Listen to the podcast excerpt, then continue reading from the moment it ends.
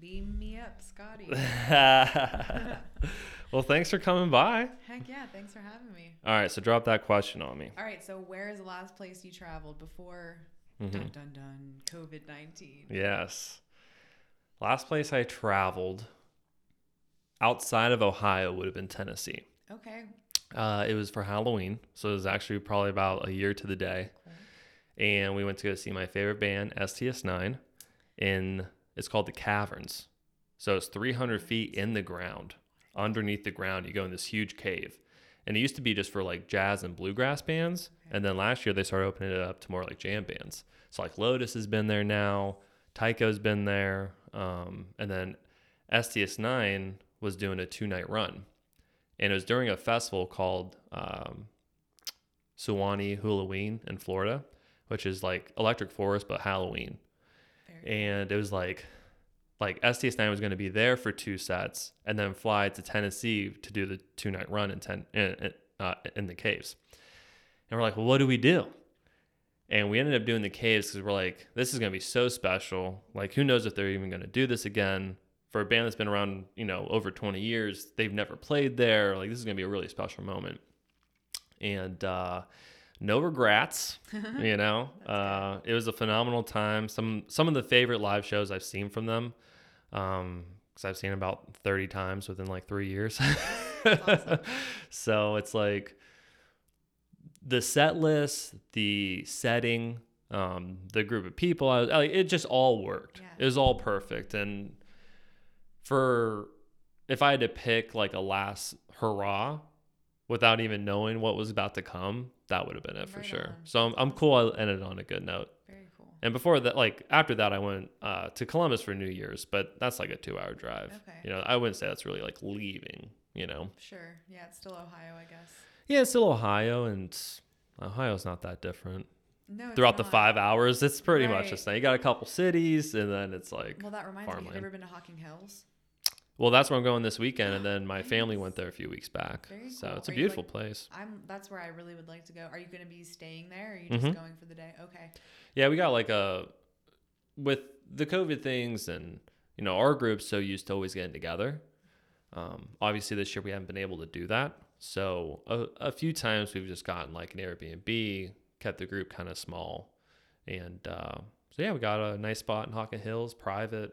Very cool. Um, Is it like a cabin? Because don't they have like tree houses, Mm-hmm. cabins? Okay. we did more of a cabin with the family. This is just more of a big ass house. Okay, cool. Mhm. That's really cool. but you know this year next year probably the following year that's what a lot of people are doing you know they're not going to another state they're not going out of the country they're just you know for us our rule for this year was to stay in ohio we're not doing any vacations outside of the state and we have so much to offer here people complain about ohio that live here but i don't think they understand all that we have and we have a national park outside the national park then we have hocking hills and just campsites galore like if you're into being outside ohio's a great place to be Right. And two, it's like your attitude, you know? mm-hmm. Like wherever you are, you how you feel about everything around you is gonna follow you. oh yeah matter people what. are depressed in sunny california Totally. that it never rains and never snows or anything and they're completely miserable so I actually am so in love with Ohio, and I have so much to explore still. You know, Mhm. I haven't been to all the parks, I haven't been to all the forests, Mhm. so I'm I definitely am a candidate for Ohio. Yeah. I, I know, like obviously JT moved away, and I feel like that's very courageous. And like Lindsay always talks about moving away, but I feel like my place is to keep grounded. Like in Ohio, like not only can I not imagine being too far from my family, Mhm. but I just couldn't imagine not being in this kind of terrain. Like, it would be cool to explore like Colorado and like other places like that for sure. But as for living, like, I'm definitely grateful to be from Ohio. i got two points on that front because i was with you like I, i've been to colorado probably four or five times and That's it's cool. it's beautiful you know the energy of the people is is great the scenery is great you know if you're into outdoors it's it's amazing and colorado can't fix this because it's the desert but i really miss the green I see. i Yeah, miss that lush all the Yeah, colors and like you miss that when you're in the desert Dude. and yeah. people don't even think colorado's the desert Yeah, actually, I didn't think that either. I But it picture snow and mountains and stuff. Yeah, and it's beautiful. I mean, like we were on a mountain at a hot spring in 90 degree weather, sitting in a, you know, it's like a hot tub, hot spring, Okay. Looking at snow on top of a mountain. That's really cool. Like it's it's a crazy place to be Yeah. because within eye distance you can see snow and the whole shebang while you were just getting roasted in the sun. That's interesting. So it is a beautiful place. Um, and the cool, the second point I, I that came to my mind was another benefit of being in Ohio, which is another reason we we stuck around. A was because family and friends, and B is that when you live in a place like Ohio, you can afford to go do things. Sure. And it was like if we go to Colorado, we're gonna be so broke that we can explore Colorado. But this idea of us doing like a Tennessee for Halloween and this for you know some whatever, all those trips get pushed back or just not even they can't even be done just for financial reasons. The cost of living here is so low. To fly out of here is so low most of the time that it's like we could live here and travel more or live somewhere else and not really get to travel. Yeah. So that's a very good point.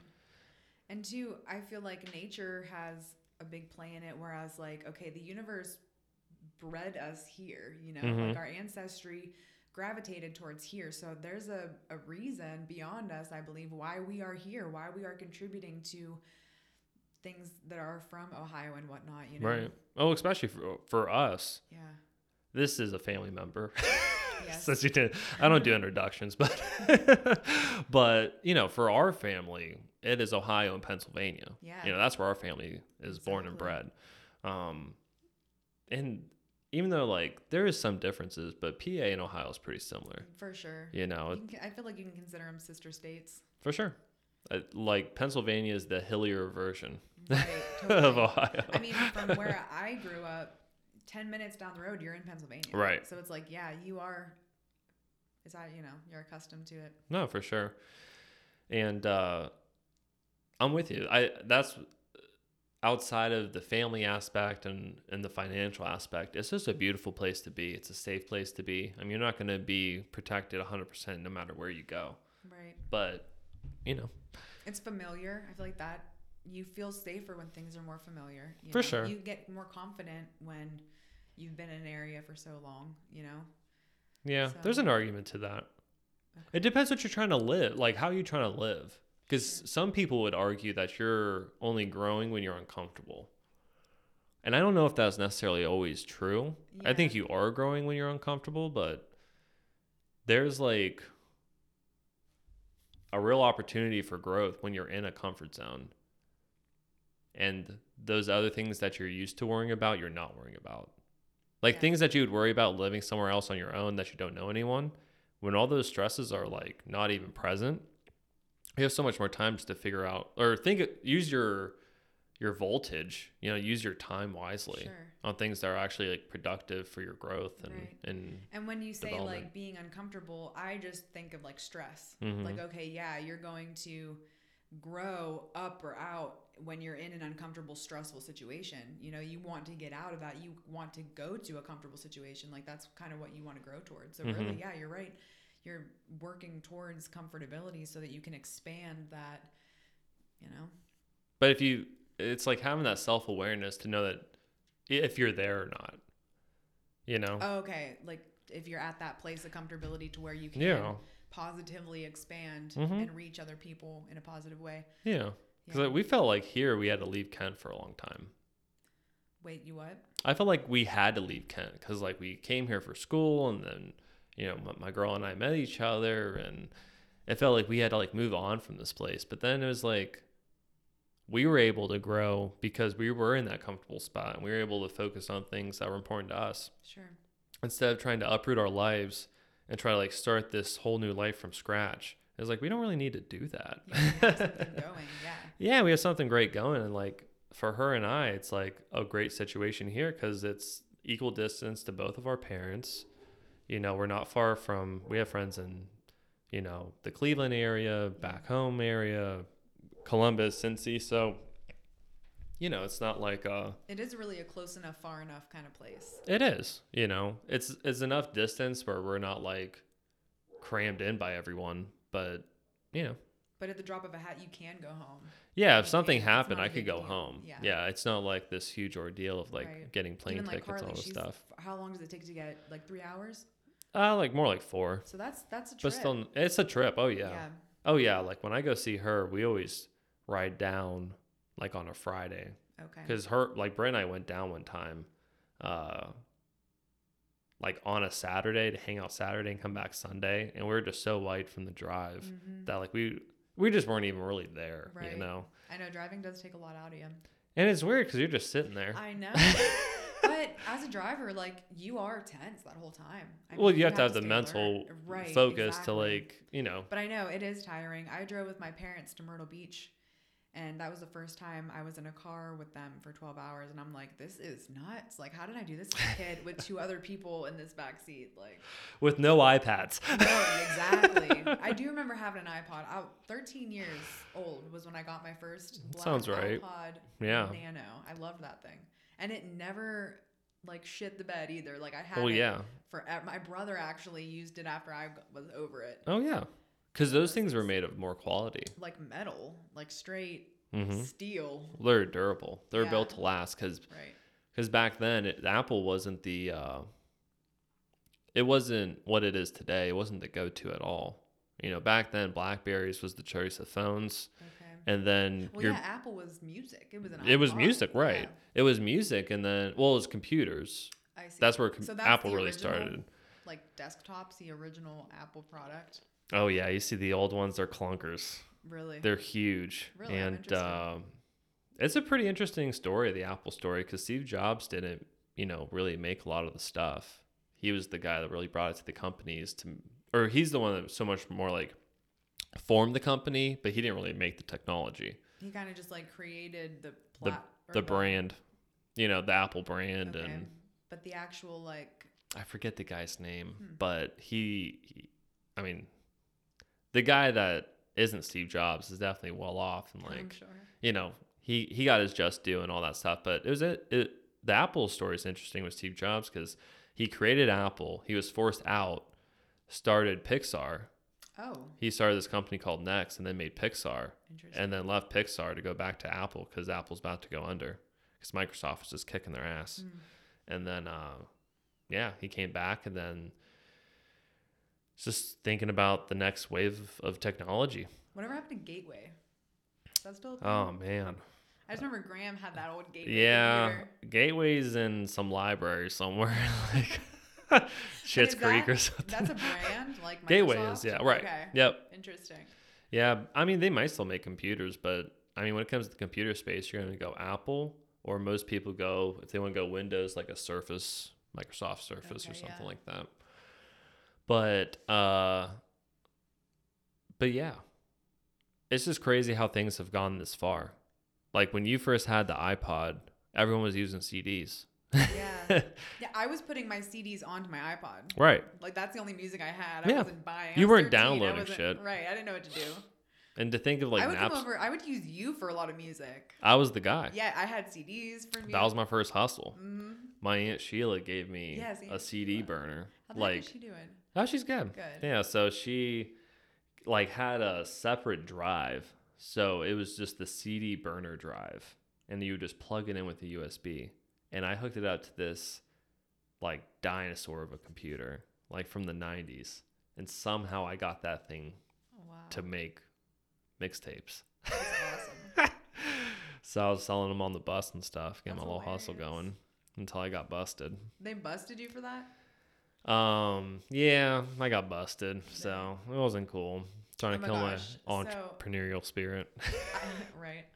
It was just it was interesting, you know, because I I went to school in a Catholic high school Yeah. that was like so small and confined, and like when I would talk to, you know, then I went to a bigger college, and people were like, "Well, how was your high school?" You know, because there's like cool kids and the nerds and blah blah blah. I'm like, dude, my school was so small. You didn't have that. You just had everyone knowing everyone's shit. Yeah.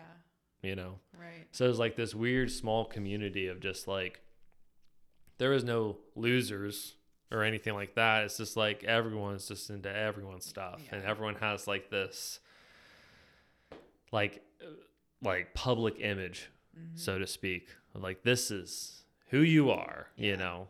It was nice to escape that. Like I'm glad I got to leave and just like create my own identity and Yeah. you know, just not have like not feeling like so much societal pressure because I didn't have all that around me, hmm you know. Yeah. It was weird though. Like 19 to like your mid 20s is just such a crazy time. Cuz like we were talking off air, it's like that transition of like you're not a kid anymore. You're outside of like the life your parents construct for you. You know, school and Mhm. sports and and like they're just planning your your days and and whatever. And then you leave the house and now you're figuring things out on your own and now you're kind of figuring out your own religion religious beliefs and you're figuring out your own politics and like it's just a confusing time It you is know because when that is all that you know, it's almost like a rude awakening to realize there's a whole big world out there. It's like, okay, crap.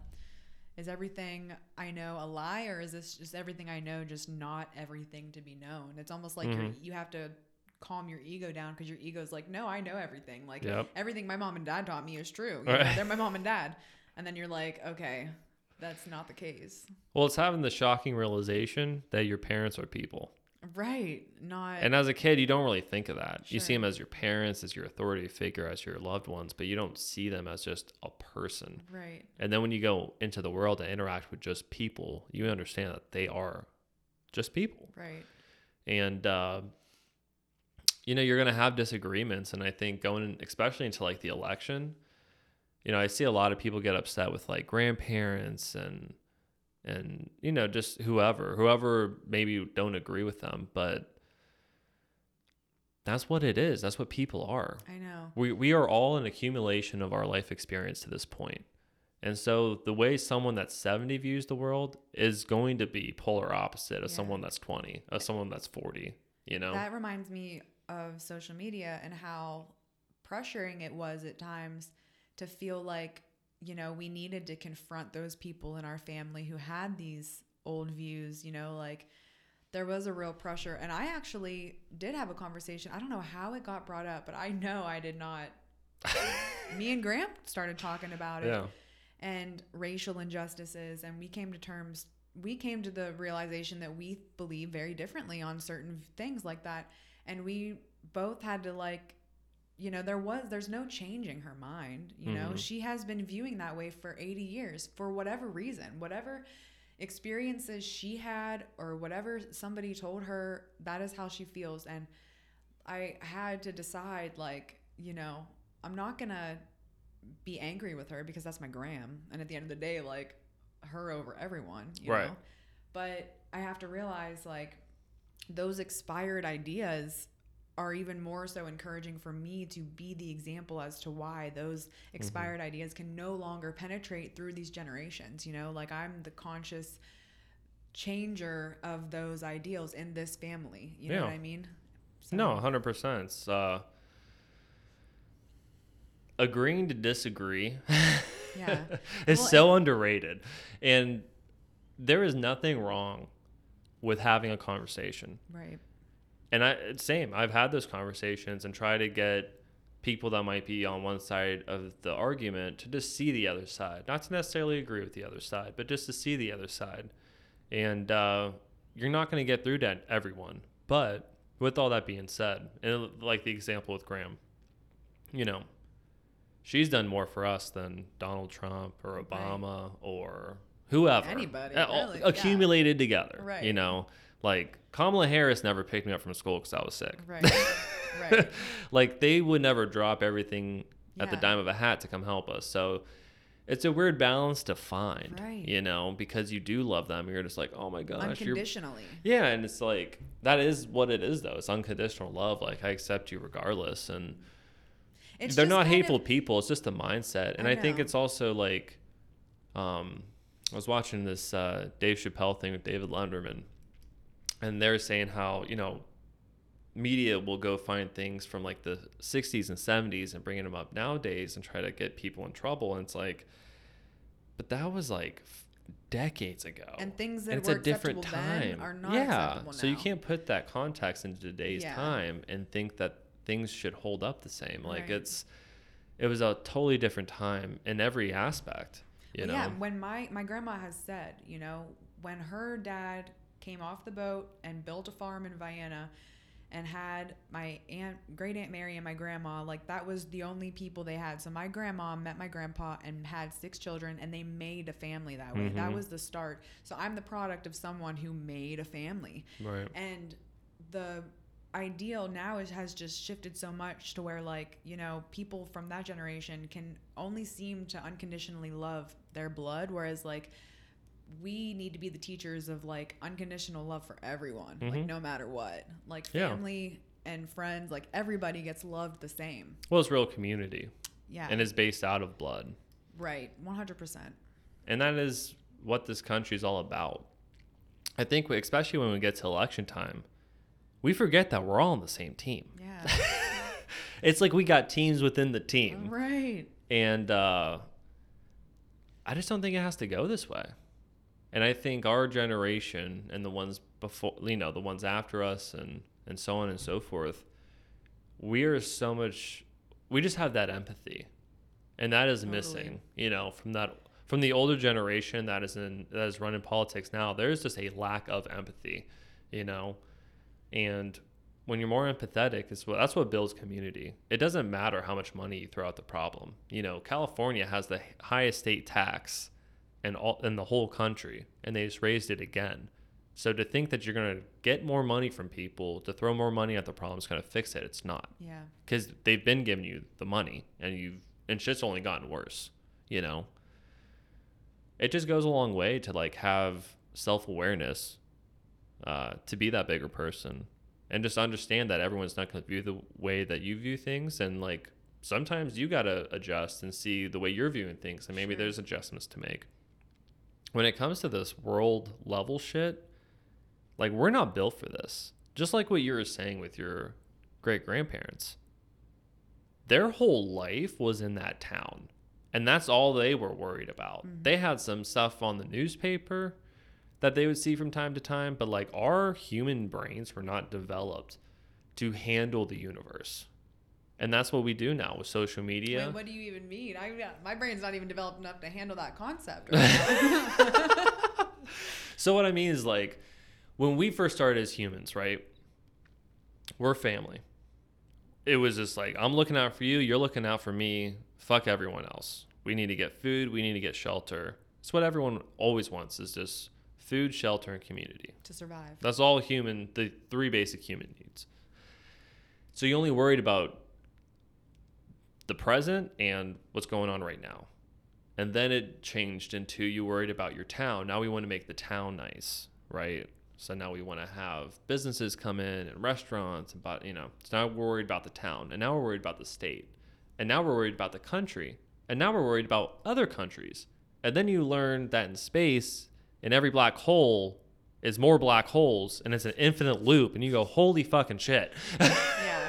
Like I don't think our brains were processed to know what's going on in Iraq and North Korea and England and Yeah. then, you know, you know what like this one thing after another after like that's what I'm talking about like when you're scrolling social media, we're not able to handle the world. I remember working at a job and this kid's like this is back in 2014. This kid's like the world's about to end and you know, this is coming, doomsday's coming. And I go, why do you think that? And he goes, look at this video of this hurricane.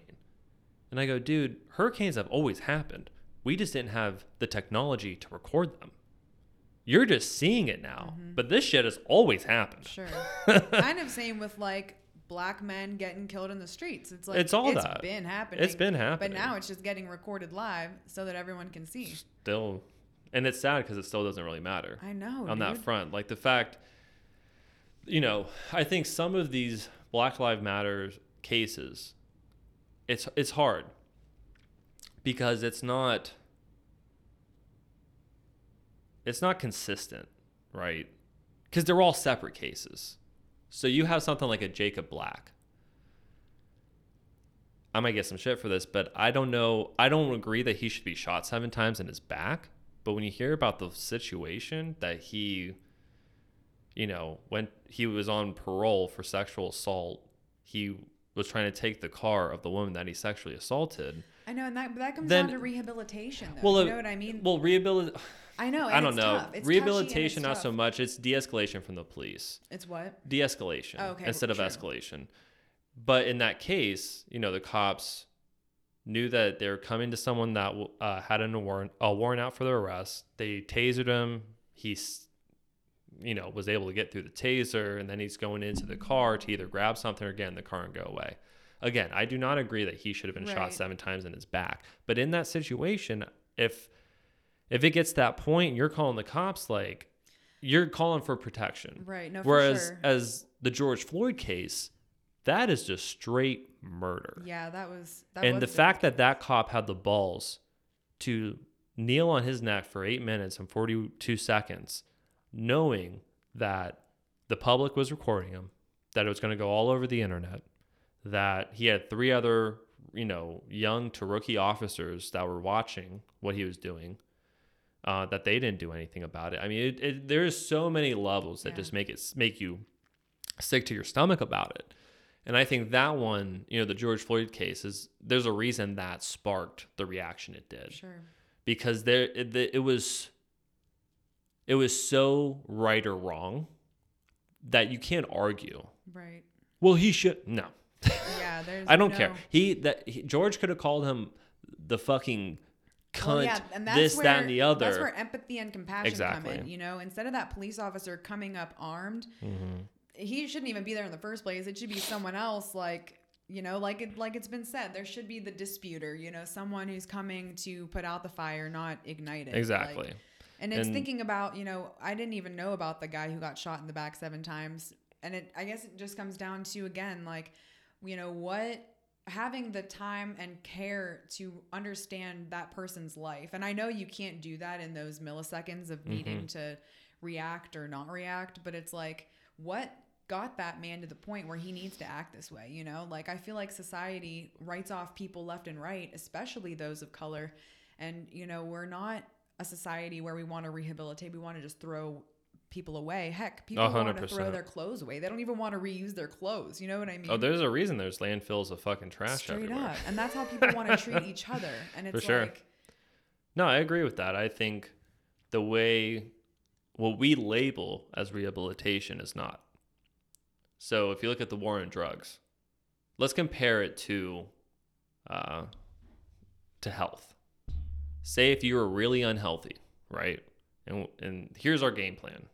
We're gonna lock you in a box with other unhealthy people, and then surround you with a community that only knows how to be unhealthy and then we're going to feed you McDonald's every day. And then when you get out, society's going to ask you, why aren't you fixed? Why aren't you fixed? mhm. Because you surrounded them in a community that's not going to rehabilitate them. If you, you know, were a low level drug dealer, you go to jail, you go to prison, you just got a fucking college degree in criminology. Right. What do you think you're doing all day? You're talking to other criminals. Straight up. Well, yeah. I mean, I went to rehab, and dude, when I got there, I thought I was in an insane asylum. It's like a jail. I was like, Yeah. where am I, and who am I around, and can I? When can the fuck can I go home? Like, yeah. It- dude, it was crazy. it's not there to really fix you, you know. And I don't think when you look at things like you're talking about uh, with the black community, when you look at mass incarceration, the war on drugs has led us to mass incarceration, to having the highest people in prison per capita of any major nation in the whole world. We lock people up for doing things to themselves, and when it's really a public health issue, we turn it into a criminal issue. Same thing with COVID. We turn it into a political issue Yeah. you know well we'll lock you up for not wearing a mask we'll lock you up for doing this it's like dude okay so your solution is to then put them in a cage where they're not going to be socially distanced. What like Yeah. like the punishment doesn't match the crime. And the idea that you're going to keep this black market going where only criminals are handling these drugs and you're going to lock them into mass incarceration then have companies like a very popular women's underwear company that I don't want to say the names because I don't get in trouble but they use prison labor to make all their products. So how is that not modern day slavery? Yeah. you know so you get them into jail some fucking you know he had a eighth of weed or something you put him in jail he's now making these products for this company that's just getting free labor I mean, that is modern day slavery, but that doesn't really get discussed. Yeah. And that that's the whole circle, right? Right, and now we're breaking the family because now dad's in prison and now the kids don't have guidance and And now And they a need cycle, to sell right. drugs to survive. right because they have and no then income. they have a chance to go. Yeah. So it is. It's, it's a vicious cycle. But that's the, you know, look when you have one percent of the country hoarding all the wealth, Uh, Right. this is what ends up happening. People feel like they need to eat for themselves, Mm-hmm. you know, and that's where the empathy gets lost. That's where everything just keeps escalating. That's where that's why we have cops that aren't even part of these communities policing that community. You know, I don't I don't agree with the concept of defunding the police. I think we really need to just re-examine what it is. If you're going to mm. police an area, you should live there. Like when you go into a lot of these lower income communities, no one lives in that community that polices it, and that's Yeah. what creates this huge divide. It's an us versus them, instead of like I'm just making sure everything's cool. Yeah, it's not your neighbor going to literally protect your neighborhood. Mhm. It's some foreigner hmm who already Outsider, comes in yeah. with a judging assumption that you guys, or guys are all criminals. Yeah, it is. It is twisted. It's twisted, and that's what's that's just what keeps it going, and it's sad to see. You know, it's sad to see, and it's just like we're in 2020. We've been doing this war on drugs thing for so long, and you know now there's fentanyl in the suburbs. Like this problem, this has not fixed the problem. It's only accelerated it. Yeah. like the drugs are only stronger they're you know not only in black community you know the crack epidemic was really in black communities the opioid uh, epidemic is you know across all races i mean it affects everyone Mhm. it's in middle schools i mean it's it's crazy the Yeah. amount of drugs that are in our country and if they're illegal and and Well, locking know, them and up That, so, that gets falls back to you on Western medicine, and you know the kind of view that the pharmacology or pharmaceutical companies, Mhm. you know, and the doctors try to heal us, and the way I mean, how much dependency people have on them. I mean, even me. Okay, I had a reason I needed to go get antibiotics. Like I I know how much they destroy our gut buddies and our gut lining and but I needed it. I could not Yeah. fight off this infection that I had. And I don't have any health insurance or anything and I got a text message a week later saying, "Okay, you owe us $700 for coming Yep. and visiting the urgent care." And I was like, "Thank God I have my mom and dad who are financially stable and can help me with this." Like, but what about the other people, Mhm. most of the people who can't? Like yep and I know at the end of the day, because I was like telling my mom, like, well, what happens? What do I do? What if I don't give them money? And they're like, well, they'll eventually just like leave you alone, I guess. But to what? But will they? Like, to what extent? Like, well it's gonna they're gonna hit your credit okay, you'll Yeah, pay they- for it i mean you're I gonna know, pay for thing, it like, they- yeah. it's it's absurd. Like, it's gotten way out of context. Like, Well, again, it's the lack of empathy. It's I had the same thing happen with me. Is like I had sciatica really bad. I had a pinched nerve in my back, and I saw what it would have been without the insurance, and I go, "How do y'all expect people to even want to come here?" right? like, like it- it's the same thing. It's gonna be for me to go in there, them give me an um, anti-inflammatory and a muscle relaxer was like seven hundred bucks. That's why. And I go, you didn't fix the problem. You didn't even really give me any real solution to it. You just gave me some pills and sent me on my way. Mhm. You know, I went to go see a chiropractor. He showed me different stretches and inversion tables and this, that, and the other. And I'm like, so this is a solution. Right. And I paid 40 bucks for that right. instead of 700 for him to give me some pills and tell me to fuck off Straight up. it's sad, but you know, when you live in a capitalistic country, you got to pay to play, and if you can't pay, you don't get to play. I know, and it's like I'm to the point where I'm like, I don't even want to play, you know? Mhm. Like honestly, I kind of view my life like, okay, I'm going to take care of myself as best as I can for the rest of my life and then I don't know. I just I just see myself like just dying alone in a, a home like nobody knows like it just happens like it's all just natural like i don't know i just there's so much pressure on living so much pressure on dying so much pressure on staying healthy when it's like we're fed from day one like at school like look at the school lunches they feed us you know No, it's And- trash. and, like they don't want to teach us they want to cut health classes it's like i don't know well, they want to cut all that. They want to cut art classes. yeah They, you know, I never had like a home ec class in high school or anything like that. Like learning how to cook for myself, right learning how to, you know, back in those days, fill out a checkbook. Like they didn't teach you any of that shit. Yeah.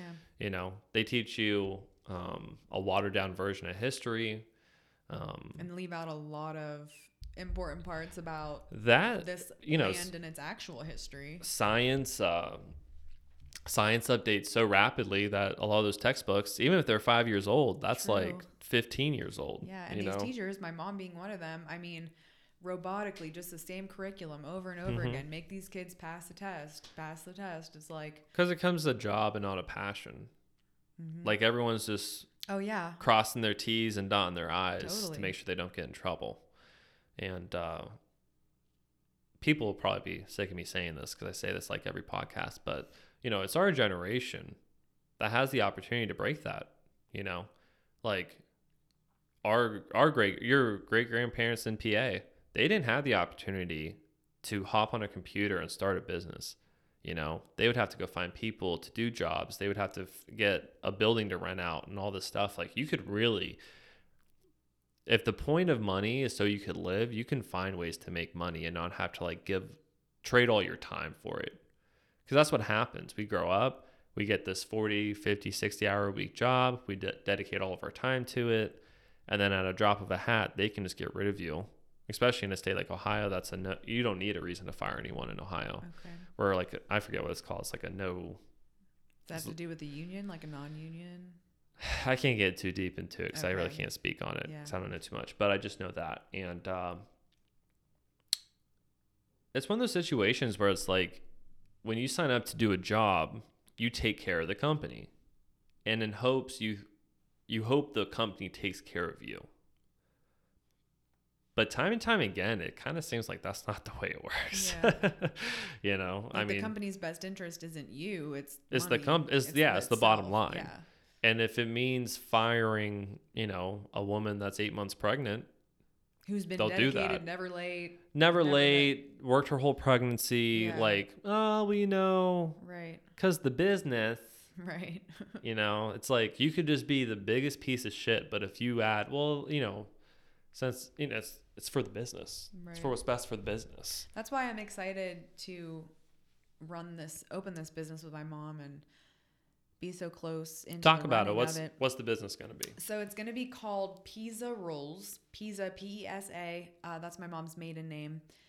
And Nice. oh my gosh, wait till you next time you're around. Well, you'll have to come see the place. sure. It's almost done. She invested every penny she's ever made and saved into rebuilding, reconstructing this beautiful building. Um, but it's just going to be this giant bakery. We have two mixers, we have an oven, we got a hood installed.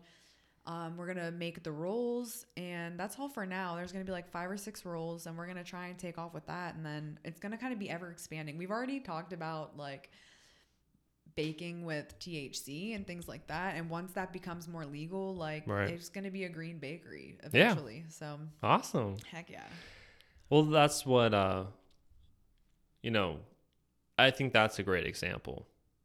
Someone like your mom that has been teaching forever, you know, for her her adult life. And I think when this COVID stuff hit, everyone just kind of took a step back. and was like like what am I doing? yeah. what really matters? what matters? What do I want to do? What's this next chapter look like with all these changes to our everyday? And uh, it's a beautiful thing. I'm I'm proud to hear that. Like Dude, T- she's taking the power in your own hands.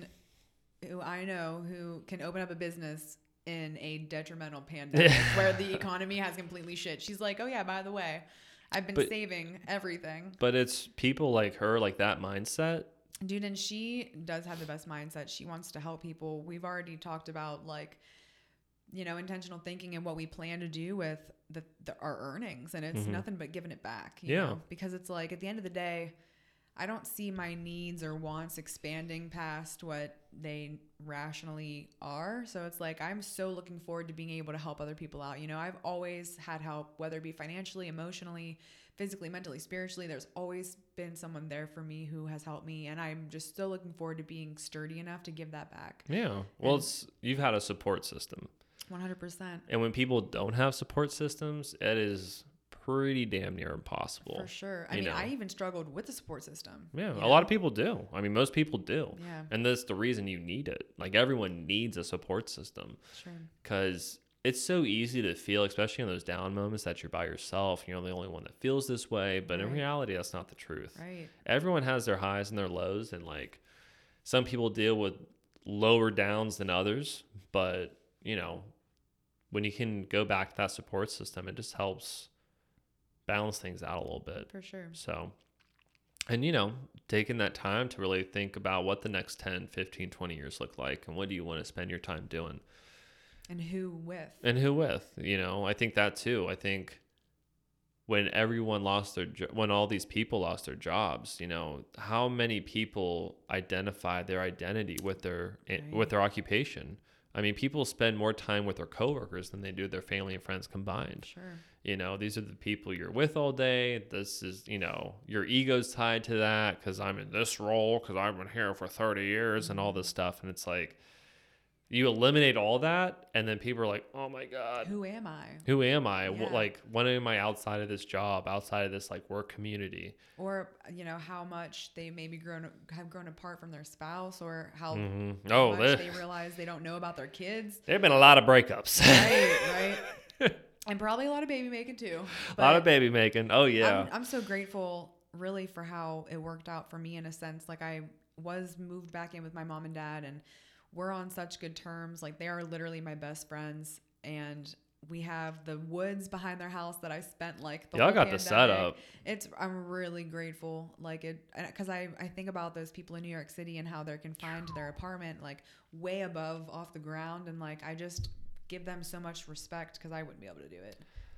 well we're not city folk Never, it never will be to like i'll visit 100. i like coming to hang out for the weekend Right, Dude, but that i like coming home Vegas. We went to Vegas last September after Carly's wedding, hmm and that when you talk about like missing greenery, that is the place where Oh, you yeah. miss greenery. I mean, like I have never wanted to hug a tree so bad in my life that I was there. I just and I hate to talk badly about any place or anything, but it just like smell was smelly to me and like oh hell yeah everyone is just walking around smoking, it's a- drinking, and it's just it's definitely a party. Well, it's place. a, it's a tourist destination, Right, Right, true.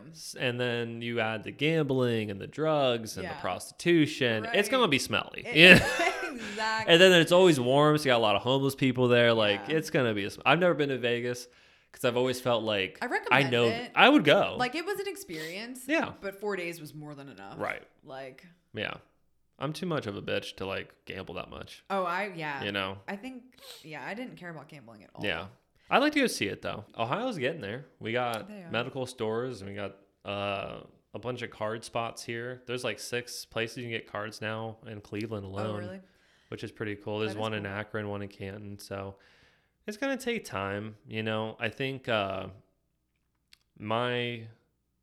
There's like two things that really make me want to like the push for legalization. One is to like decrease the amount of it on the black market because all we're doing is giving money to criminals Mhm. like that is all that keeps happening and we keep thinking by you know putting people in jail that all this stops but it doesn't it just keeps growing like there's a reason the cartel is the cartel and it's not just because of pot obviously but um just having like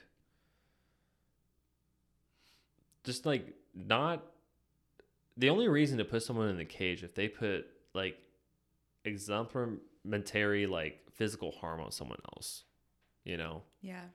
and to lock people up for something like that is And so dude, but even then, I believe you know, like I actually met a guy who killed a man, hmm and like. He, like you could tell that God had forgiven him, or Mhm. whoever, whatever you want to believe in. Like the Great Spirit had forgiven him. He had moved on. He had paid his dues, and like that to me was so liberating. Because like sometimes I don't know why, but sometimes I feel like I killed someone. You know what I mean? Like I sometimes I feel like I've done so bad and so wrong in my life. It's to the equivalent of that. And then that was a rude awakening to me of like, okay, you haven't killed someone first of all, and second of all, even if you have, like you we are we're forgiving creatures. Like yeah.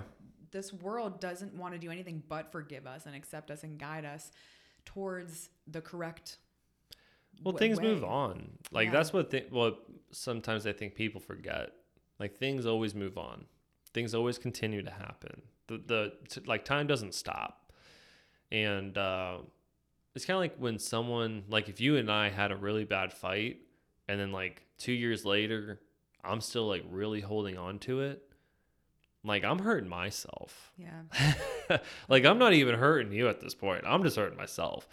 And when you beat yourself up and you do that for so long, like it it just gets exhausting.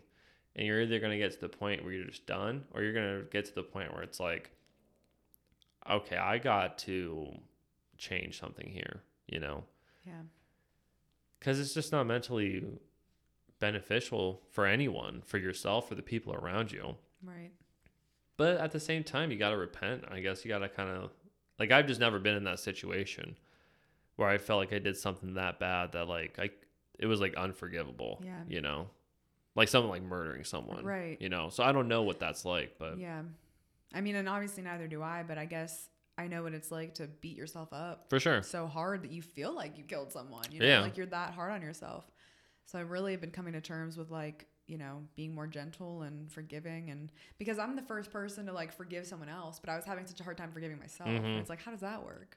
One of my favorite lines I've ever heard was, "You would never treat someone else the way you treat yourself." Touche. You know, Yeah. like the things you say to yourself, you would never say to someone. Right. You would never want to say to someone. Right. But it's weird that we treat ourselves worse than we do others. Yeah, sometimes. because ultimately it comes out on the Mhm. other person, you know? hmm And I guess I'm just noticing now, like, because I've had people, like, I'm into like energy healing and things like that. I see a Reiki healer. I try to go once a month, and she really like helps me a lot to think on What's- those. What's that entail? So, what happens? Like, she works with the chakras, the 7 Mhm. chakras, and like, what will actually happen during a session is I'll go in, and we basically like catch up. We're like, we're like really good friends now.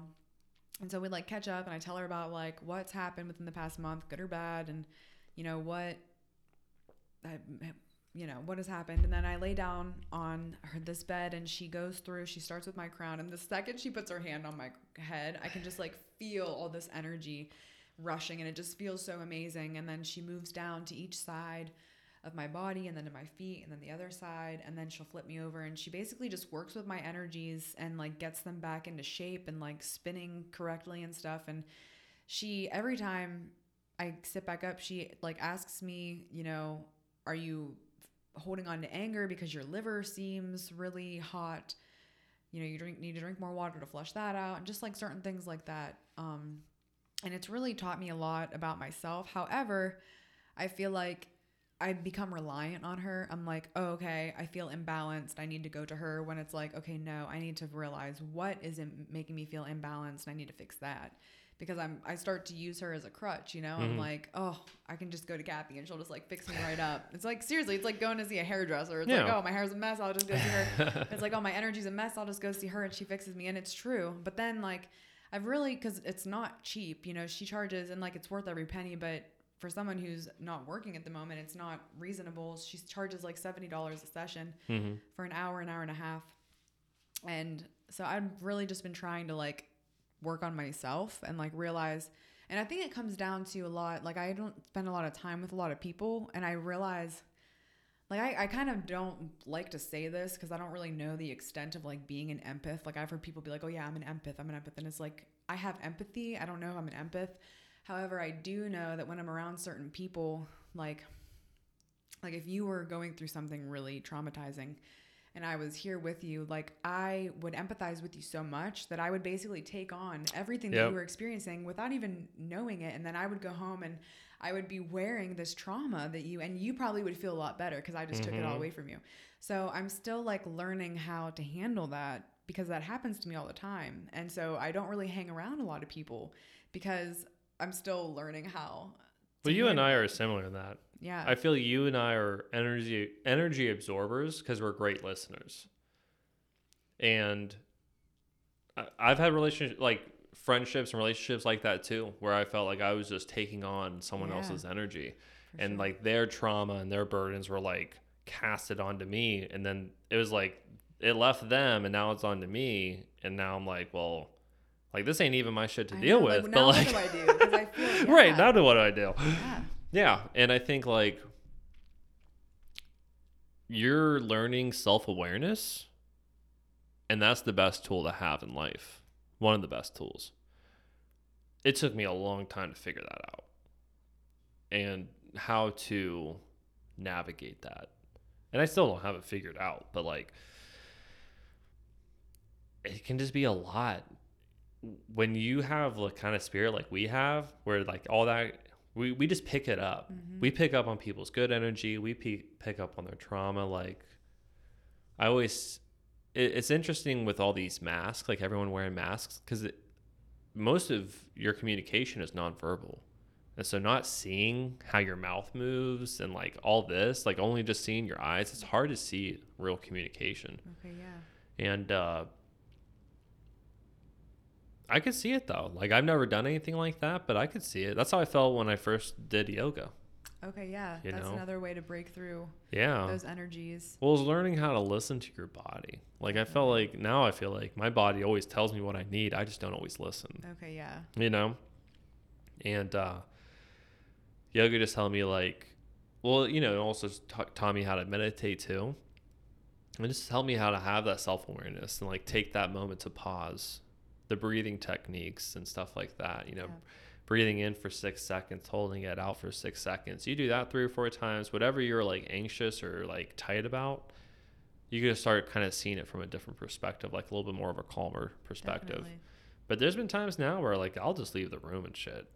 Cause I don't always know how to communicate that. Yeah. How it's just like I'm capped, like I'm sorry, right. you know. I feel that.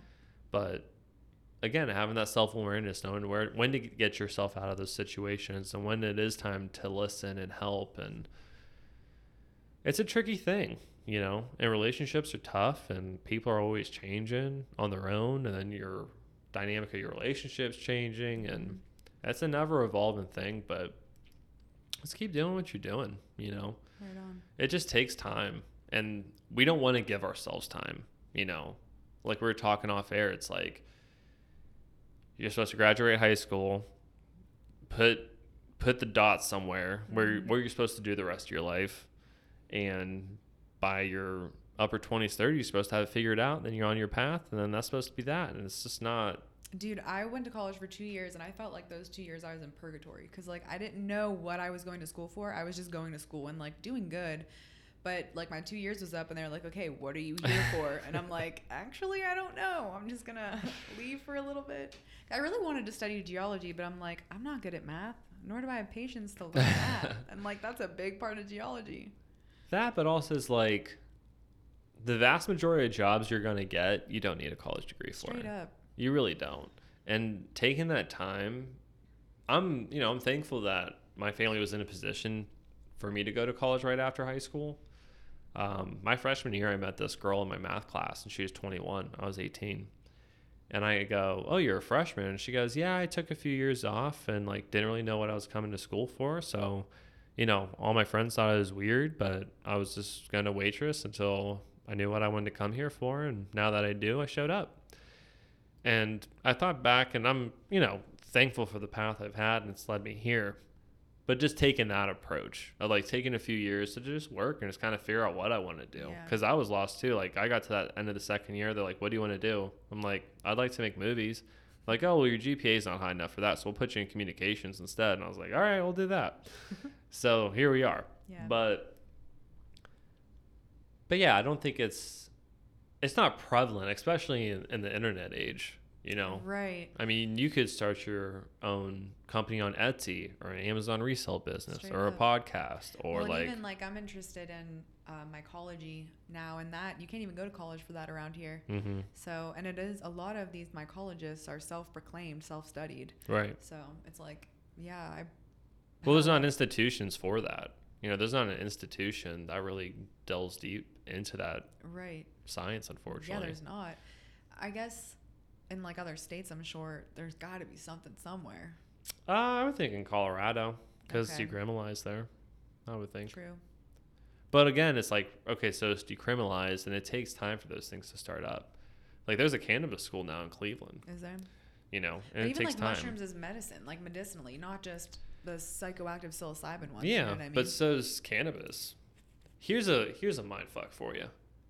Cannabis is a federal one illegal narcotic, which means it has no medical value whatsoever. but at the same time, it was considered an essential business during the COVID lockdowns. so we're saying there's no medicinal value, and that's why it has the highest level um, Well, yeah, whoever says that is punishment. Like, beside themselves. Well, according to, to the law, right, that's right. what's in the law. And then you compare that to it having to be open when everything else is shut down because Yeah. it's essential. right. And you're just like, okay. yeah. so th- this is, uh, th- there is medicinal benefits, but what happens is it becomes this federally illegal uh, thing. And then schools and colleges can't study it.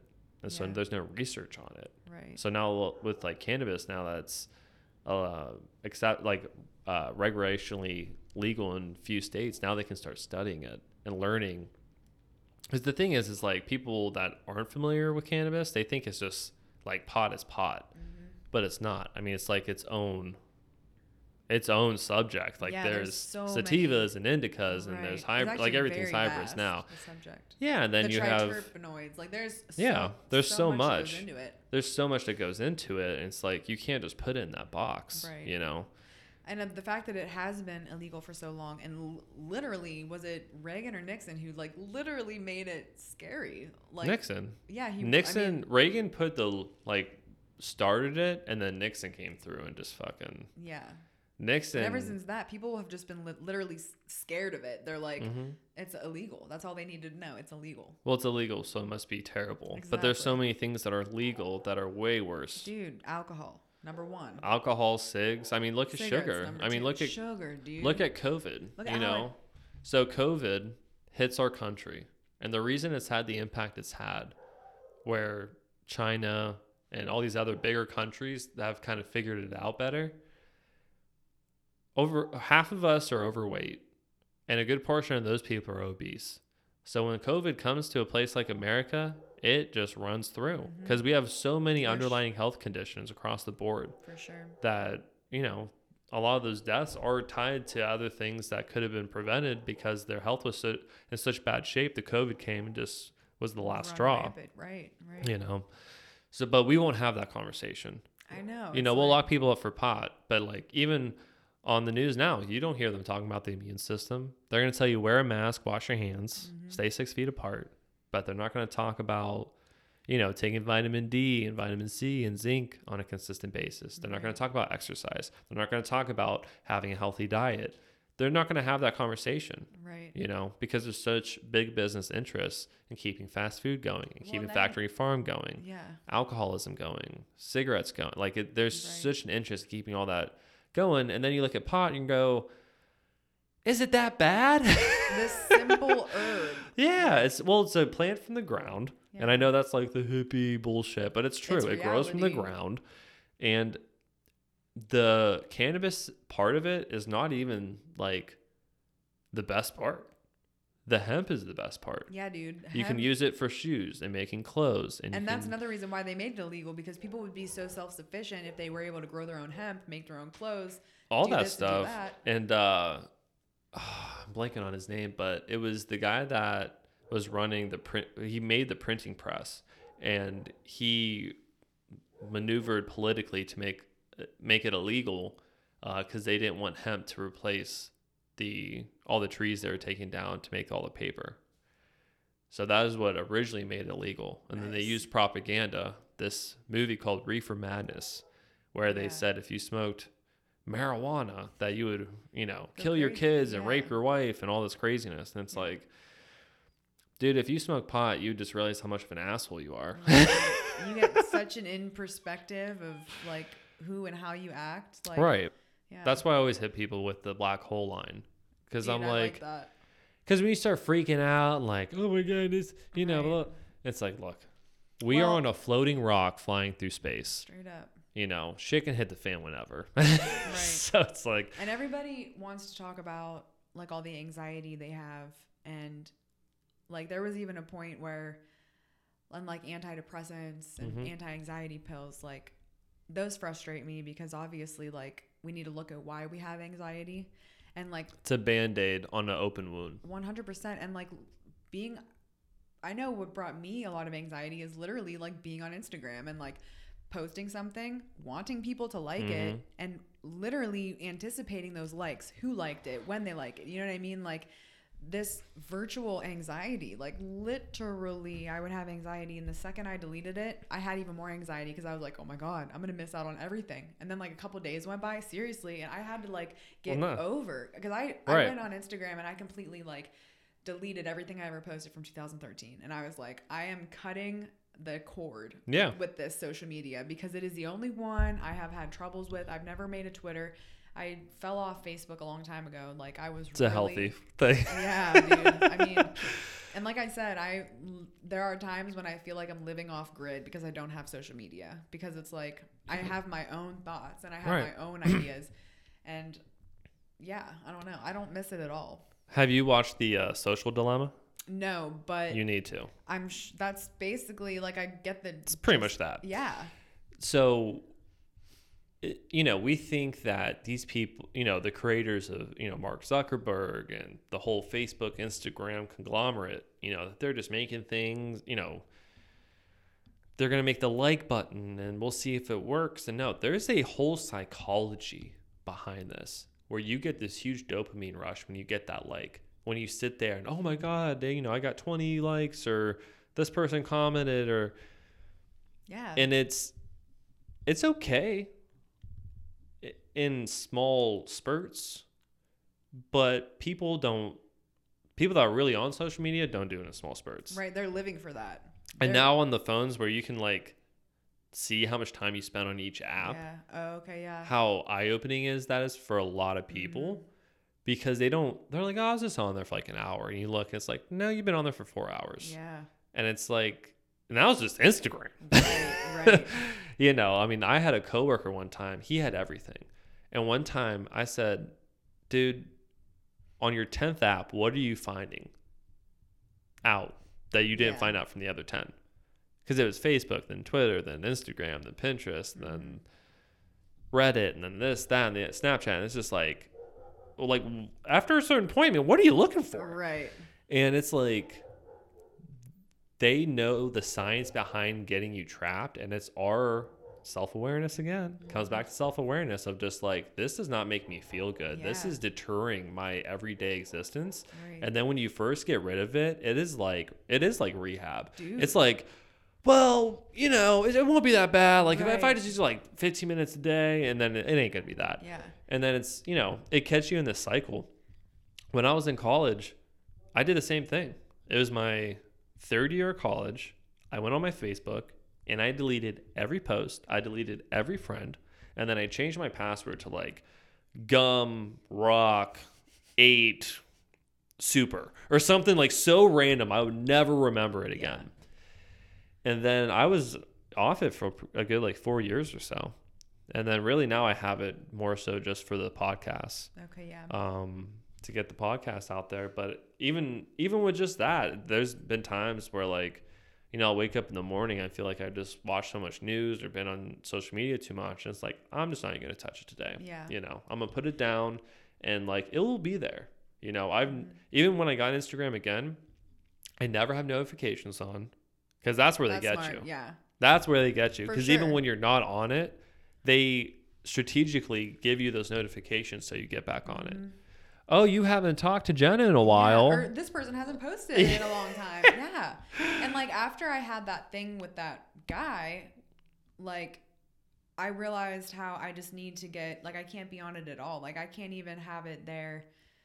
Like I can't even know that it's there. Like Right. I, I would like see him on there posting stuff and it would like give me an emotional reaction, Right. a negative emotional reaction. I'm like, I'm not gonna keep doing this to myself. and it all does. I mean, whether it's an older relationship or it's friends, like maybe that you weren't invited to do something and then you feel so, or not even that. It's like your friend on vacation. You're like, well, I wish I was doing something cool. Right. And everyone, Good or pre- bad, it gets a reaction Right. out of us, and those reactions aren't good. They're not constructive. They're not going anywhere. that, and then everyone projects a public relations versions of their life. Yeah, yeah, yeah. Nobody's life is like that on Instagram. Right. I and guarantee we're it. all like shaping our personalities off of Mhm. like people what they see on Instagram. Like People think like emojis. yeah. They think in emojis now. straight up. I don't know. It's just weird, and I'm grateful that I'm spending so much more time with my parents now because they keep me grounded in that Mhm. sense. You know, like when I started talking about like how much I need to give up Instagram, this and that, they're just kind of like, then do it. Like, why is it so difficult? Mhm. Like, they didn't understand because they don't have that addiction Right. to these social medias like we do. And so, like, I'm just grateful that I had them to be like, it's not that big of a deal. You know what I Mhm. mean? Where I'm in my head, it's like, oh my God, this is my social connection right, Right. now. This is how I take part in the world. Like, this is me, Mhm. my Instagram page. Yeah. And then I'm like, wait a second. No. Like, no. You're more than more than that. I'm totally more than that. And you're building real connections too. For sure. You know, I think And reconnecting with you. Yeah. You know, like I spend time with Graham, like just with family, with people who are real and who have real like care for one another, you know? Well, the our greatest commodity in this world is time. And how much time do we give up looking at a screen? Whether it's television, your phone, your computer, your tablet, you know, time is the most important thing. And so to have that acknowledgement of like applying that time to better things. And I think you and I have had the time to like reset and re-strategize.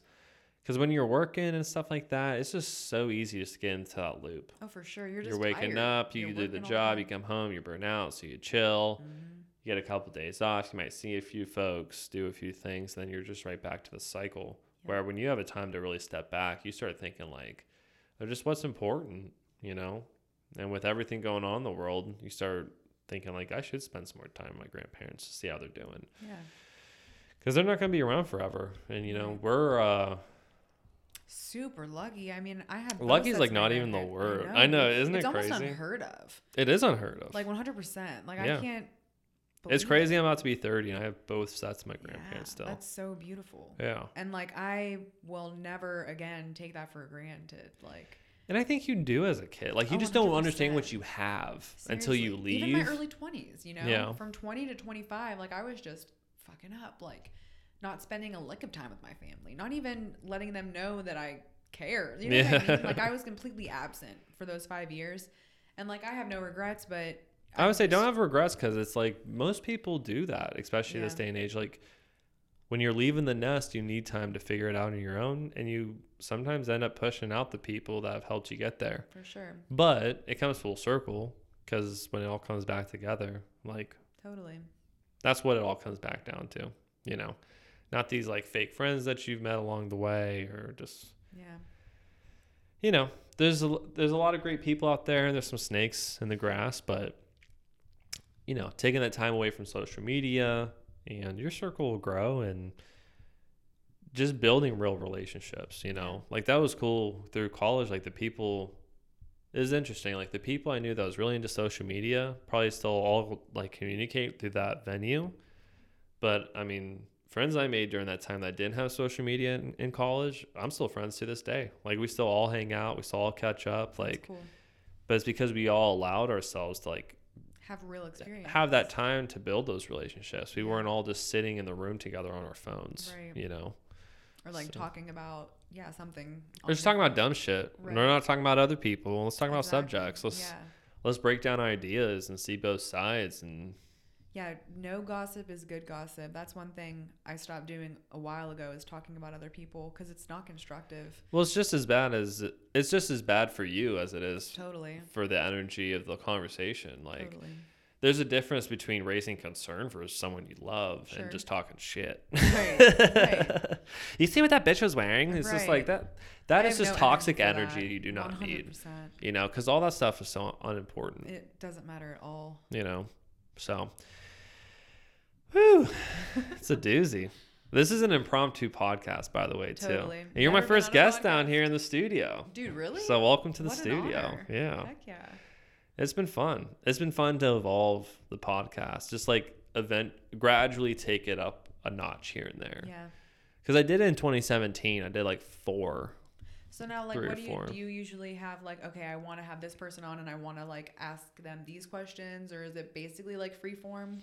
Both, you know. Um, like I'm about to have uh, Pete Carpenter on, a good friend of mine, uh, known him forever, and he just has a really great story. You know, he uh, he was diagnosed with ADHD like around eight or ten, was taking 30 milligram Adderalls in the morning and Xanax, Xanax at night Wow. as a child. Wow. And uh, obviously that played into his health and his weight and his eating habits That's intense. and but you know nowadays he's in his lower 30s with a nutrition degree and you know he has grown to like take the right path so to speak where we've had we have a friend that told us that her brother was in a similar situation at 8 to 10 and they didn't medicate him and now he is just like off the rails Really. and my perception was always like that is just like why would you diagnose a kid on speed that young? And I just felt like it was so wrong. And then after hearing her story, it was like A, I don't know shit. B, it's not black and white. Yeah. So you have this kid that wasn't medicated now having a terrible time as an adult. You have this kid that was, in my opinion, over medicated, but now he's thriving. Well, yeah, because and yeah, I don't know shit either. And that's the thing. It's like there is really no right or wrong. Who has ADD or ADHD, but don't we think too that like these kids, isn't it unnatural for them to be told to sit in one spot for eight hours a day? I say that all the time. I say a lot of kids that are I diagnosed mean, ADHD that's are just my kids. Head goes. Yeah, but they're just I'm kids. sure there is chemistry, science, brain, Right. neurons. So like I do, like and there I, is a difference. So like if I were to take that 30 milligram Adderall, I would be speedy. I'd be up for two days. When he takes Adderall, it is the polar opposite Calms him effect. It calms him down. Okay, So there is definitely a difference in brain chemistry. sure. But to say all that's to say, you know, for his, yeah, there's, you know, kind of a, a draft we're going to run through. Mm. But then, like my buddy O'Neill that did the uh, brand logo for the podcast, like last time he came on, we just had some drinks and That talked fun. about Epstein and like Yeah. just went deep and just kind of went random. And that's the one of the beauties of podcasts is like that freedom. Yeah, it's like if I really want to cool. sit down and like right now, like literally, she sat. I was just showing her the studio because we're gonna go hiking, and then it was like we're sitting here pretty much making a podcast without recording it, Right. and I'm like, well, We've let's just actually missed kind of some good. Yeah, we missed some good really. shit, actually. We should have just sat right down in front of the mic. so then it was like, well, yeah, let's just fire it up and get it going. And then, like, I, I feel like the people I would have on to do like what we're doing is people that I have a relationship like this with. That like I don't have to really worry about us getting on here not having anything to talk about because we'll find things to talk about. Sure. And um, and then yeah, when I go back through after, just you know, I'm I'm like building my system. So like the last podcast, I took the whole thing, broke it up all into different pieces, and then um, you know posted each chunk online, like on Instagram and stuff. Okay. So then people aren't, aren't looking like two, three hours, like, oh, I gotta watch all this. Yeah. It's just broken into five, 10 minute clips. If you want to That's watch them all, you can. If you want to watch one or two, you can. So they're all on YouTube and Instagram. And um, yeah, it's just like the evolution of it, you know. Heck I yeah. went from throwing a Yeti mic and the computer camera, and then uh, yeah, now we got some Got a lights. legit We- studio going on. We got some, you know, got some lights, got some legit mics, compressor, and we'll get some nicer uh, cameras in here eventually. And I want to come back and do one when you get the mural. oh, for sure, I'm excited for that. I'm she just wrapped up her like her art project before what she's about to do for me. So Right we got some cool art coming. Um, and I would say like the the best thing of the whole podcast experience is just like that the the creation of love. You know, For sure. like when I first started about bringing the podcast back up and just like making it a little bit more official, getting like a real brand logo, making a website and all this stuff. Um, I just, uh, damn, I said a brain fart. Mhm. Well, these are like perfect for someone like me who is stepping away from social media because this makes me feel like I still have a voice, even Yeah. though I'm not protruding in everyone's lives all the time. Like this makes me feel like okay, my ideas and my concepts are still relevant and important. I'm just not acting on them every second of every day. and you, you get to say what you want to say with not having to like get what everyone else is throwing on to you, Sure, you know, which is nice. for sure. Um, but yeah, so it was all made from love. So like I'm on Instagram and I'm trying to find someone to make this brand logo, and then I'm like, I hit up this guy. He's like, it's sixty bucks to do it, and if you need it, like adjustments, it's gonna be this, and I'm like, I know three graphic designers. Like, why would I not just hit up my friends? Yeah. So like O'Neill makes the brand logo, Robert helps me with project pr- uh, production, and Annie helps me with the artwork, and it's just like use your network, like use that small circle you do have. Like we just we don't think of the community we already have at our fingertips, Yeah. and why not? Like why would I pay some stranger to do something I could pay my buddy to do? Sure. Well, you know, And that brings us out of our comfort zones and enhances our capabilities too. For sure, you know, it's like now I'm pushing myself, making podcasts and learning different audio and video editing, and That's really cool. you got to challenge yourself. And I think you know, there's so many people that you know are on unemployment or lost their jobs, and they're just not doing shit with their time. Mhm. And don't get me wrong, I mean, I've taken my time to relax and chill and recoup, but like, sure. I don't want to go into my next job thinking, man, I wasted all that time. Yeah. You know, that was my biggest fear. Like when I first got laid off, I'm like, man, I don't want to go back to my job and just be like, I didn't do shit. Like I'm just in the same spot I was when I lost the job, and like now it's like even if I get a new, you know, a, a new occupation, you know, I got this going. Yeah. Studio's good to go. Come down here, just like today. We just put up the lights, hit record, and we're rocking and rolling. Mhm. You know, we're ready to go. So I know that's funny because I actually there was someone who a couple months ago was like, "So what are you doing with your life? Like, what are you doing? What are you getting accomplished?" fucking hate And I'm like, "I'm being Living. happy. I'm practicing positivity. I'm exercising daily. Like, I'm doing a lot of things for my own.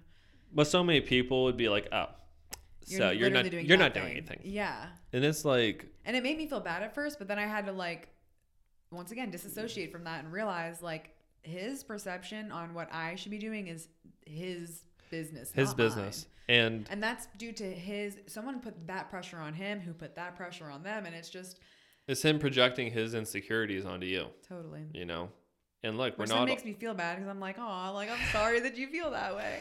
and look, like, you know, I've I've had people really close to me just like in a very respectful way, just be like, I'm envious. Like, you know, I'm getting paid to not work, and I get it. I get it. Yeah, But at the same time, you know, you're going to have a break in your life one day that I'm not, right. but I'm not, I, I just don't have that in me.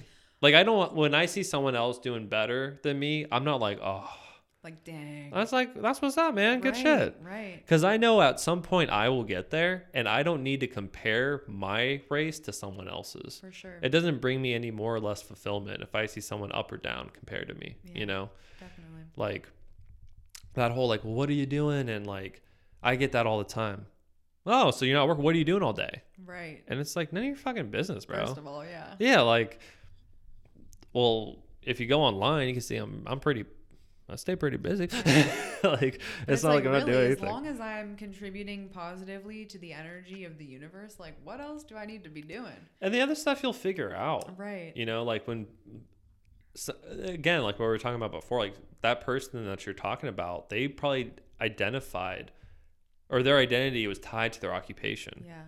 so it's like without that job they don't know who they are Right. you know and for people like us like we don't tie our ego to this like corporate ladder and like i'm in this position so i get to tell these people what to do and then i gotta listen to what this person says and then it's like and I'm not gonna we don't lie, live that life I've actually never succeeded in a competitive work environment because I'm always I don't like surrender, but I'm basically like I don't want to fight. Like I don't want to compete. Like I'm not Right. here to go on top of someone else. Like Mhm. I'm I'm willing to coexist. Like you know what I mean? I Yeah. don't know. Like I I think back to like my first job, Starbucks. I was there for four years. And I didn't really excel in those four years. Like a lot of people, when they're there for so long, like they become shift managers. And I actually worked with a girl who now runs her own store, and Mhm. like another girl is her uh, assistant store owner. And like, I just never had that attitude when I worked there. I'm like, I don't plan this on being my career. So like, I kind of like, some people would get mad at me because I was cool with like staying a barista and like just Mhm. going and doing like I don't know, people I feel like they look down on me for that because I wasn't willing to like join this dog eat dog world. I'm like, Mhm. no, you can. I'll just share my food with you. Like, you know what I mean? I just have a different perspective. Like, It's just the it's the culture. yeah, you know, and that culture, you know, I worked in in a store, rel- you know, similar to that too. And it's just like some people have that in them of just like I'm gonna I'm gonna take down everyone else's building to build my own. Mhm. Where we have more of like just build the best building. yeah. Like if you have the best building, It will maybe, happen. Maybe we don't have that because we've never like. I don't want to say like we've had it easy, but like we've never really like we never had a no shit like we're on the streets moment. yeah You know, like we've never really had to survive. Like we've always yeah. So I feel like maybe that's why we're so easygoing, which isn't Maybe. a bad thing because you know people you need easygoing people and you need high strung people too. That's how sure. you create a community. So well, it's, that's what balances the community. Yeah. You know, you need to have a little bit of everything. totally. and uh, if anything is missing in there then you really it really comes to light pretty quickly so Sure. it's crazy what uh what do you think about the election how you feeling I mean, I'm gonna vote for Biden. this is what what's today this is october 28th so we are what five days Yeah, but are we even gonna know on November third? Like, how Probably does not. work? You know? Well, it's interesting because on one end, you're like, if so many people are voting early this year, like every other time that we voted, they did the votes in person that day and had it counted by that night. So I feel like if all these people are voting early, They should be able. then wouldn't they be ahead of the game? Right. But, uh, but yeah, who knows? We did early voting too. Did you? so I mean, we're done with it. We're not Yeah, I actually, for some reason, I never. So like when I was living with my ex boyfriend, I had gotten my address on my license changed over to his address, and I had never gotten it changed back once I moved in because my license never expired. So I was like, what's Right. the point? Well, thankfully, I recognized that that was going to affect like Mhm. voting. So Right. I re-registered and everything and got it all straightened out. So I missed the uh, mail-in ballot application, so I will have to vote in person. But Yeah. definitely, you know, gonna vote. This is only the second time I've ever voted. I didn't even vote in 2016, which I know is part of the problem, but I just didn't. Um, I've always been very kind of politically unenthused. Like I don't For know sure. much about it. You know, like I Well, growing know up, we never really, there was no polit. I mean, really, we didn't really talk about it. Like no. growing up, we never really went into politics. Like we watched sports on holidays Right. and like And thankfully we didn't because I feel like that's what it- fucks up a lot of holidays. It is because you know what? On my mom's side, like most of my uncles are Republicans, whereas like the rest of us are Democrats. So like, yeah, we don't talk about it because Right. it just ends up getting into. well, it ruins the it really does. well, like we're like we're supposed to get together to enjoy each other's company, and now we're just bringing up stuff that's gonna separate us. yeah, So I know, and it's it's rough, but yeah, I mean, I'm I would come out and say I'm voting for Biden just because, you know, I personally don't care for Trump for multiple reasons, and hmm I don't know. I feel like at this point, people, and I don't know, I don't even want to say this because it's judgmental and I'm really trying hard not to judge, but I feel like those who want to support someone like Trump is just not willing to be anything different than what they've always been, and that's just not good for society. Like, I'm willing to do what it takes for a peaceful scenario. You know what I Right. mean? Like, if that means I don't know. I don't know what it even means. Like I just Mhm. want peace. Like I want acceptance, I want love, I want compassion and like I don't know if Biden will give us that, but I know Trump hasn't. Right. So it's like sure. I mean, I feel like putting Biden in office is like putting my grandpa in office. Like Right. I would hang out with Biden, like so that's basically Well, it's a weird thing that we do. Because in any other scenario, old men in their 70s, who listens to them? right. You know, no one. No. Nobody. We treat men in their 70s like children. Straight up. Like we have to make their decisions for them. And, and then We- it comes to the kinda wanna take away president. driving license, Right. basically. Like yeah. And then it comes to the presidency, and we just get the oldest fuckers every Well, time. and isn't this? But this is like the oldest the candidates have been because like in a while, yeah. Obama's young. you Obama know? was younger, and yeah. Oh, mean, yeah. Clinton, Bush. They I mean, yeah, all Bush was young. Yeah, they were all younger um, in comparison. And this so. just goes to show that the Republican and Democratic parties just don't have anyone else to run for them. Well, they do. They, it's the institution itself. I mean, look, no one can tell me that Bernie wasn't going to get that nomination. The Democratic Party has shunned Bernie twice, Yeah. and uh, they Poor go. Bernie. The, well, they go for the elite because the elite's going to keep the whole thing going. Mhm. You know, they want to keep students in debt. Yeah. They want to keep healthcare costs crazy. They the want rich, to, rich and the poor, poor. you know, the. I voted for Biden, um, but it, it felt just like when I voted for Hillary, it didn't feel good, because Biden and Hillary's policies are the reason we are where we are. The reason we have mass incarceration. You know, Biden's son is smoking crack, yet Biden passed the laws to ruin millions of families for crack. That's fucked up. It's fucked up. So he won't call the DEA on his own son for doing crack for the past few decades, Mhm. but he's ruined millions of families Yeah. off these laws. And so um and that and then them shipping jobs over to China, that was uh, you know, Biden and the Clintons had a huge role in that. So it's hard for me to vote Democrat because it doesn't make me feel like I'm really voting for any change. It's just reverting back to the way we were Yeah. is reverting back to the and and I am not a Trump supporter, but it was refreshing at least to see someone just say what they thought for once instead of this pre-made bullshit of like I can I can you respect know that for and sure. and I think when we talk about empathy and we talk about like learning the other side, I've these past four years like really understood why people voted for Trump. Because people like Biden, people like the Clintons have been shipping jobs in Ohio over to China for the past few decades, and it's ruined p- places like Lordstown. I mean, it's ruined it because Yeah. all those jobs, uh, eh, you know, my grandpa worked for 30, 40 years at GM. When our grandparents were growing up, they worked in one place and that was it. There was no, like, now you got to jump job to job if you want to get promoted. right. And so, you know, a lot of these democratic policies that they put in place weren't democratic, they were centralists, you know. And Rogan to or not Rogan. I get my Joes mixed up. Biden is more of a centralist. He's more of a Republican, honestly. Really. Um, when you look at his policies and even like the cabinet he wants to introduce is is is you know, it's central and I'm okay with central because I think that's where we get we just get a little bit of everything. You know, like I don't think whether you're Republican, whether you're Democrat, whether you're conspiracy, whether you don't give a shit, I think everybody has a little bit of right and everyone's got a lot of wrong, Sure. you know? And uh I think for our generation, like we're off the whole like just being on a team to be on a team. We feel like we have to be democratic because Trump has tried to like divide our nation so miserably, you know. And I'm not so anti-Trump. Like I can admit that he did a good job with the economy when it was doing well. You know, I like that he brought some manufacturing jobs back from China. I like that he started making some phar- pharmaceutical um, institutions in America because those have been built in China. When COVID hit, we couldn't get a lot of medicine because all of our shit was made over there. Okay.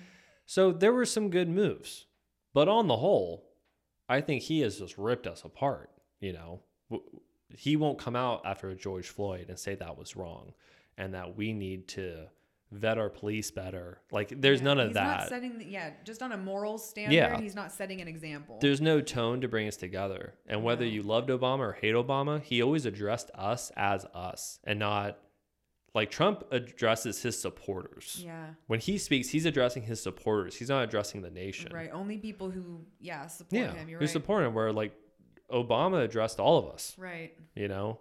And uh, I think if Biden wins, that hopefully it calms down. Like this whole like, you know, Antifa University. versus the white supremacists Well, and.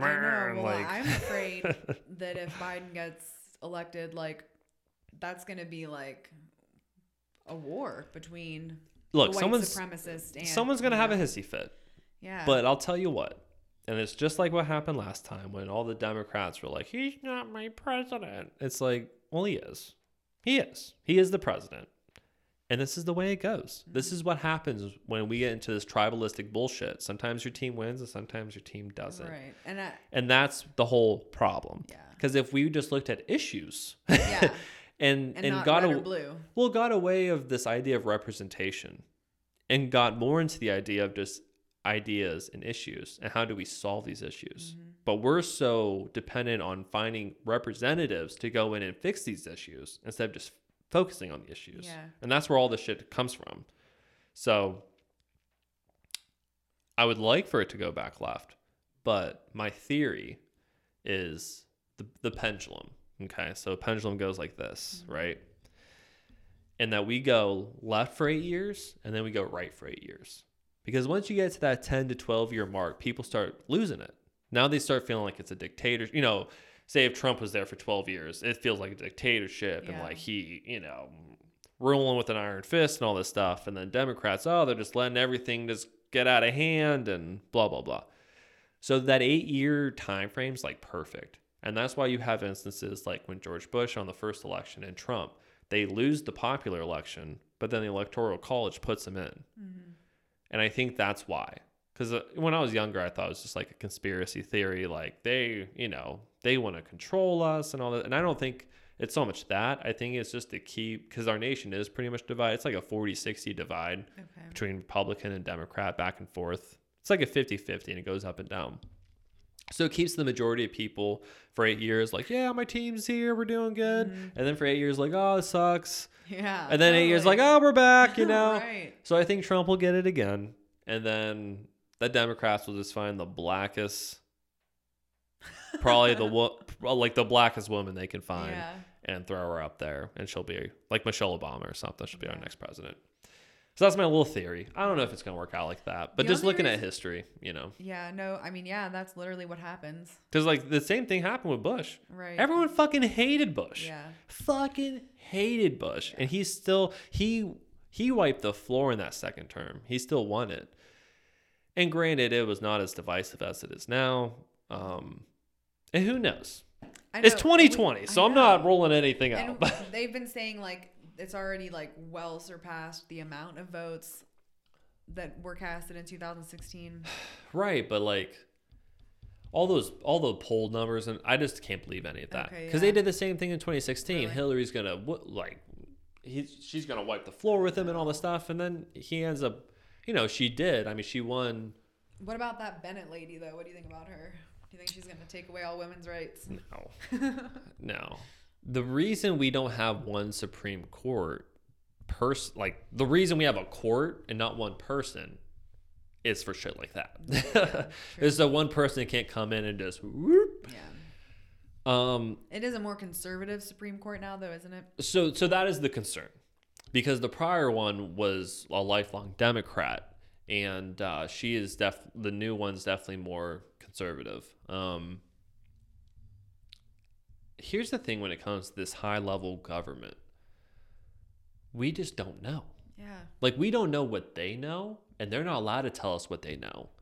So there's so many things that we can't really have like an intelligent, well-informed opinion on, but yet we all piss, bitch, and moan like we do. Mm-hmm. so like for example, like the left or people on the right will always say, "Well, people on the left want to take my guns away." It's never gonna happen. You know why Texas doesn't get bombed? Because everyone's strapped. if you shoot Texas, Texas shoots back. Okay. That's true. If you blow up, te- so many fucking bullets are gonna fly into the air. Like it'd just be a dumb idea. Yeah. Like there's a Hilarious. reason we have guns, right? And that's a right wing issue. I agree with personally. I think if you want to protect yourself, you have the right to make that option. Sure. Um, but you know, there's gray lines. Like there's no perfect scenario where it just works out perfectly. Right. Do I think she's going to come in there and get rid of abort? Like, no, I don't. I really don't think that's going to happen. I think there's too many things Well, things they in were place. threatening that. Weren't they? That was already. Someone was already. Who else was trying to take that away? Well, this is what we do during election time. We talk about abortion. We talk about pot. We talk about the second to third tier issues that are important. But what we're not going to talk about is mass incarceration, the military industrial complex, factory farming, like things that Yeah. really make our world move never get brought up. And every four years, we start talking about abortion and we start mm-hmm. talking about these things that are important. They're not not important, but we never really talk about the way the world moves. We never talk about how we our definitely jobs Definitely need to talk more about agriculture. Yeah, agriculture, farming, and like none of that gets brought up. Food production, none of that gets brought up. And that's why I think it's just horseshit. I think that's why I don't really have an opinion on the new Supreme Court Yeah. because I feel like a lot of it is just propaganda. You know, she's gonna get rid of abortion. Don't let her get in there. It's like, did she say that? Right. It's like that's Like- very extreme. Like you, if you really think this lady's gonna come up and Yeah. sit down and be like, "All right, first thing, no You're more." done. Yeah, And when you look at uh, like our population issues and stuff, it just doesn't make sense. Like from a um a mathematical standpoint. yeah. Like how could you not? Like, yeah, if you were- population would be out of the roof. Well, if you're a bitching about, you know, the from- cost from- of food and the cost of well, from the right perspective, right? Of like, I don't want to pay my hardworking tax dollars for these degenerates to be on food stamps and all this stuff. And then it's like, well, then why would you want them to have more kids? Right. Because that's just going to produce more of the same problem. So if, like, I don't, I don't know how I feel about abortion. You know, I know, and it's such a touchy subject. It's a touchy one. It's like some people, some of these degenerates, like they just want to have the kids. You know what I mean? well, they Like, want to have the kids for the benefits and to Right. lock them in. Like, there's, there's sides to each side of the spectrum, a hundred percent. But when you just look at a straight population issue, you know, I don't know why that would make things better. to legalize or to to to make it illegal. yeah, Because all you're gonna do is force these people to go on the black market. It's the same thing with drugs. yeah, So then abortion goes on the black market. Guess what's gonna happen? More people. Well, I don't know. It's hard to say. Like you're, then you're gonna have unsafe abortions, right? right. So now you're putting the risk of the the women and the the baby's done regardless whether it's legal or not. Mm-hmm. It's just a touchy subject, and I think it's so s- circumstantial. I know, and it all comes You back know? down to compassion and empathy. You know? Yeah, and like I could understanding that every person is different, and every woman should have that right. To have that right to choose, and like Yeah. why are they trying to control their decision? Right. You know, like if I'm allowed to go to the liquor store and drink poison, why can't they have the decision if they were raped and got impregnated to not keep that baby? Mm-hmm. You know, but it's so not black and white, and that's Right. why I think after a certain point, man, you just gotta let people do what they're gonna do. I know. Like if you're gonna get an abortion, you're gonna get it whether it's legal or not. If you're gonna do drugs, you're gonna do it whether it's legal or not. and it all Like- comes down to education too, like Yeah, educating, having the knowledge. Yeah. like the whole idea uh, i love dave chappelle's joke about uh about the crack epi- epidemic into the opioid epidemic because he's like all those stupid white people just say no how hard's that you know and now it's like yeah now it's happening to your kid Yeah. and it's not that easy Right. it's not just say no like right.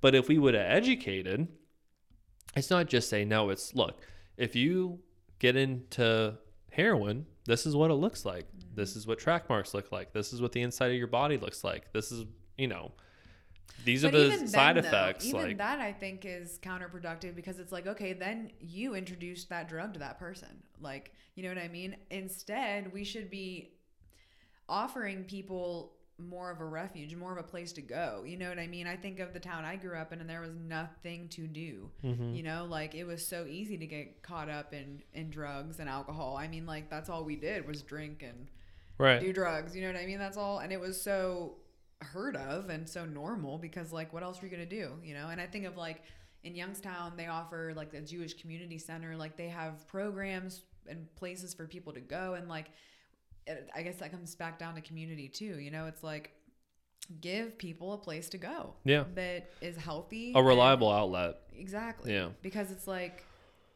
yeah. Well, if you look at places that have really gotten a hold on the drug problem, they went as far as to like supply heroin to the addicts.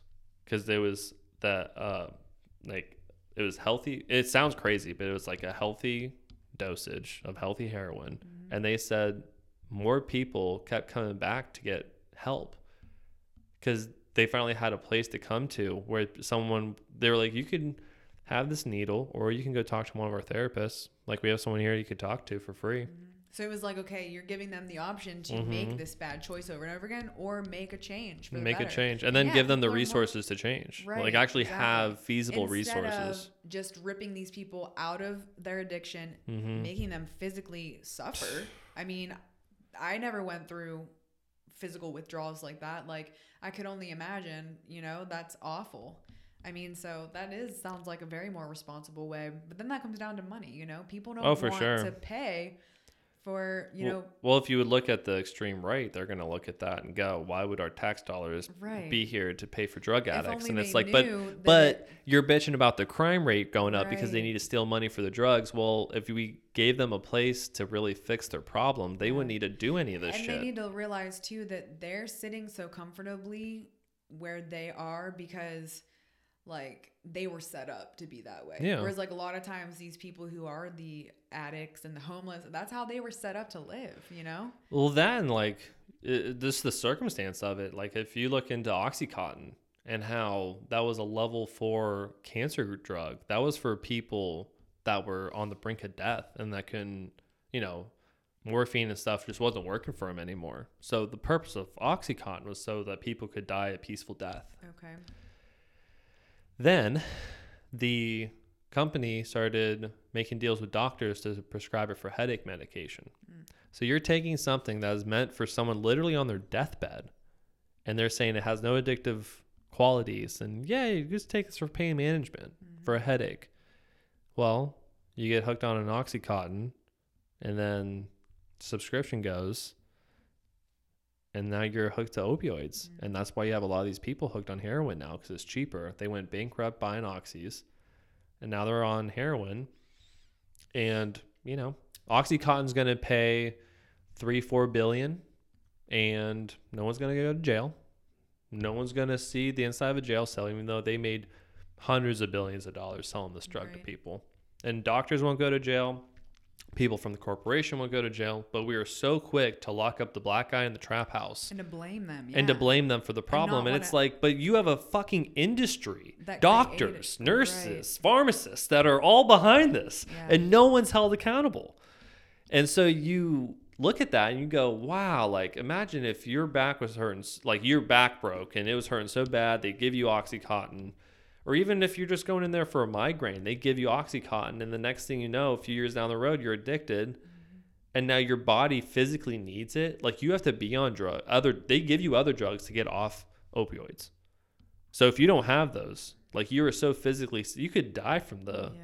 from the withdrawal so it's just disgusting it's It is disgusting that they can get away with that but we're so quick to lock up any black person selling drugs Mm-hmm. you know it's just it's disgusting but i think too and you know I, I just think America is the greatest experiment like we are a cluster of different cultures and religions and ideologies and so we're going to have conflict and we're going to have disagreements but it's just the uh it's just like the unfair skepticism Mm-hmm.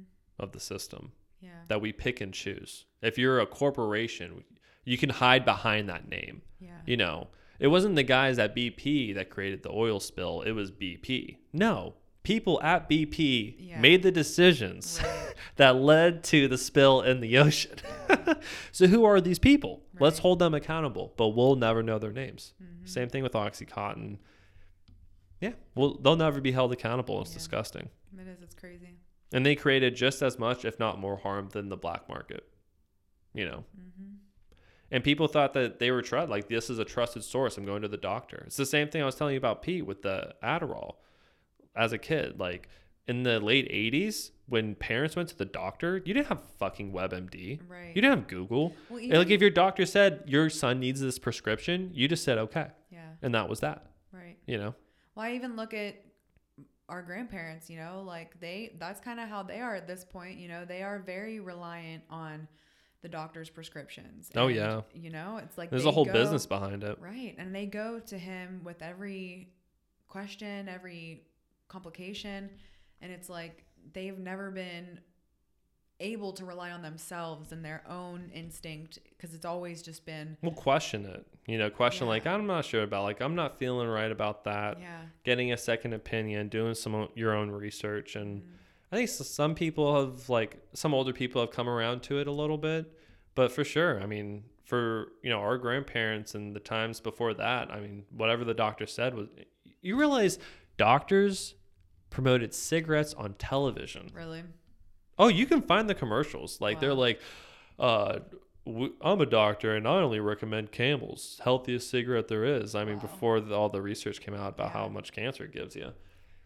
And it's just like when you look, you know, reefer madness, cigarettes, like you look at all this propaganda that just keeps Yeah. getting spewed out generation after generation. And it just gets more and more complicated. Like I'm Mhm. to the point where my mom and I, like whenever we have an ailment, our first initial thought is like, oh, what essential oil is good for that? We've been like really stepping up our game with those and like there's literally in our minds, in our belief system, there is an essential oil that can fix everything and anything, you know? but it's but like having, it's having that mindset of like, there's a problem, so there's a solution. Sure. And so many people get stuck in the problem. And, we they- can't move well, past. And yeah, and they they have that problem, and then they bring that problem to the doctor, and then that's where it stays. That Mhm. stops. There's no okay, well, this is what you can do to prevent this. Yeah. You know, because like I swear, everything that is wrong with us is preventable and curable. I mean, Oh, for our sure. bodies are changing. How I and who I was yesterday, completely different from who I am today. For Even sure. from my intentions to my energy to everything. Like A hundred percent. So much. And it should be. You Right. know, you shouldn't, especially at our age, like you shouldn't be at this like stale, like in the same zone every day. Yeah. Like every day should be in a new experience. Yeah. And oh boy, it's just, uh, it can be very overwhelming to take on the world. And I think you're just in a good spot right now because, like, you said, fuck the world, and I'm just going to focus on me.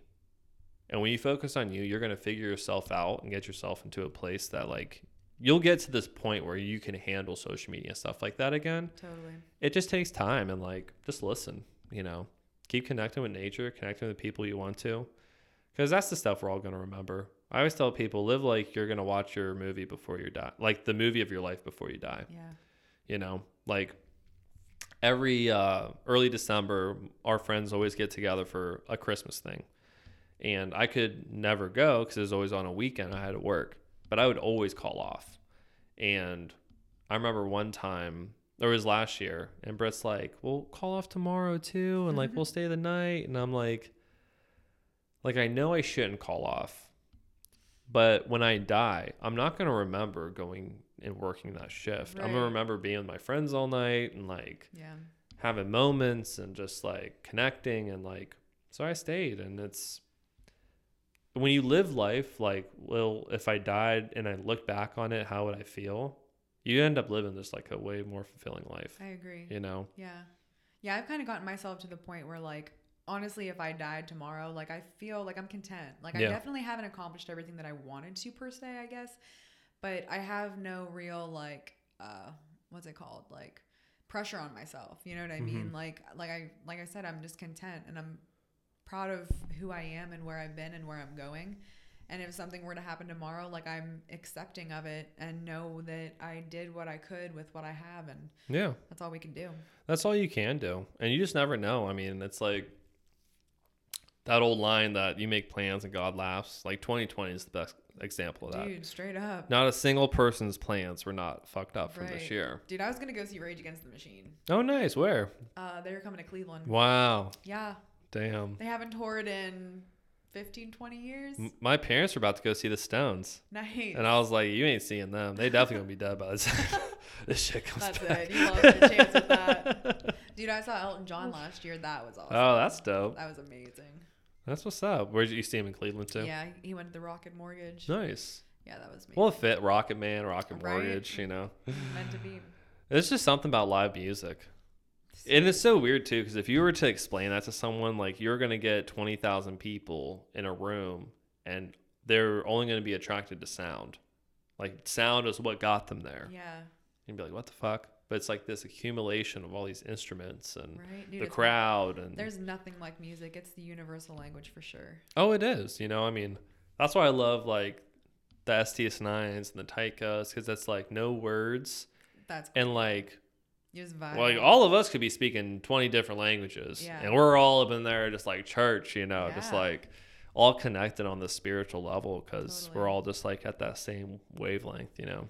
I'm like not a serious musician, obviously. I strive to be though. I think I'm thinking about taking back up piano lessons, but I do play the ukulele and I'm Nice. I'm like fairly decent at it. Like I um I don't know, but I it really takes you somewhere when you're like deep into playing. Like you really you you start like floating. Like you get Yeah. on this whole other wavelength and it's amazing. Yeah, you're in the zone. Yeah, It's fun. It's fun getting lost in things. totally. And then you look at the clock, you're like, what? Right. Dude, drumming would be awesome too. I would Yeah. love to take up drumming. Yeah, if there's an instrument for me to take up, I would like drumming for sure. Yeah.